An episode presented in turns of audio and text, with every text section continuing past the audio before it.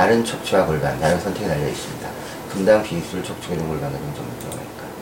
임신과 출산 때문에 골반이 틀어지고 걸음걸이까지 이상해지는 것이라면 아줌마 몸매와 걸음걸이를 숙명을 받을 수밖에 없는 것입니다. 성급한 결론은 건물입니다.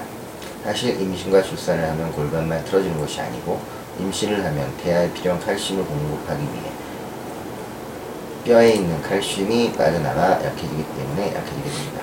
게다가 태아가 자라 배가 부르면 몸이 무거워져 허리와 무릎, 발목에 부하가 많이 걸려 조금만 걸어도 금방 피곤해집니다. 출산가성으로 릴렉신 호르몬은 골반뿐 아니라 신체의 다른 관절과 인대에도 영향을 미치고 가뜩이나 뼈와 관절이 약한데 릴렉신 호르몬이 관절과 인대의 결함을 느슨하게 만들어 놓으니까 신체 골격이 더더욱 불안정해질 수밖에 없습니다. 따라서 임신 중에는 무리하게 많이 움직이지 않는 것이 있고 못하고 아무것도 하지 않고 가만히 있으면 약해진 뼈 관절이 더 약해질 수 있으므로 가벼운 산책을 하거나 특정 관절을 비하지 않도록 자세를 자주 바꿔줘야 합니다. 출산을 한 본격적인 체형 교정에 나서는 것이 좋고 물론 체형 교정의 중심은 골반 교정인데 아이를 임신하고 출산을 과정에 틀어진 골반은 시간이 지나면 다시 원래의 모습으로 돌아가게 됩니다. 하지만 완전히 100% 예전과 똑같은 모습으로 돌아가기는 어렵고 정도의 차이가 있을 뿐 출산을 하면 골반이 조금씩 틀어져 걸음걸이까지 달라지고 있습니다. 틀어진 정도가 심하면 걸을 때 통증이 심해 잘 움직이지 못할 수도 있고 골반을 가려주면 걸음걸이는 저절로 잡히게 됩니다.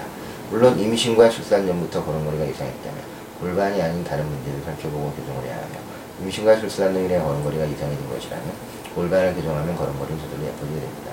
골반은 출산 후 최대 6개월 이내에 교정하는 것이 가장 좋고 관절과 인대를 부드럽게 해주는 릴렉싱 호르몬이 출산 후 6개월까지 계속 분비되기 때문에 아직 뼈와 관절이 부드러운 상태에서 교정을 하면 그만큼 쉽게 교정을 할 수 있습니다.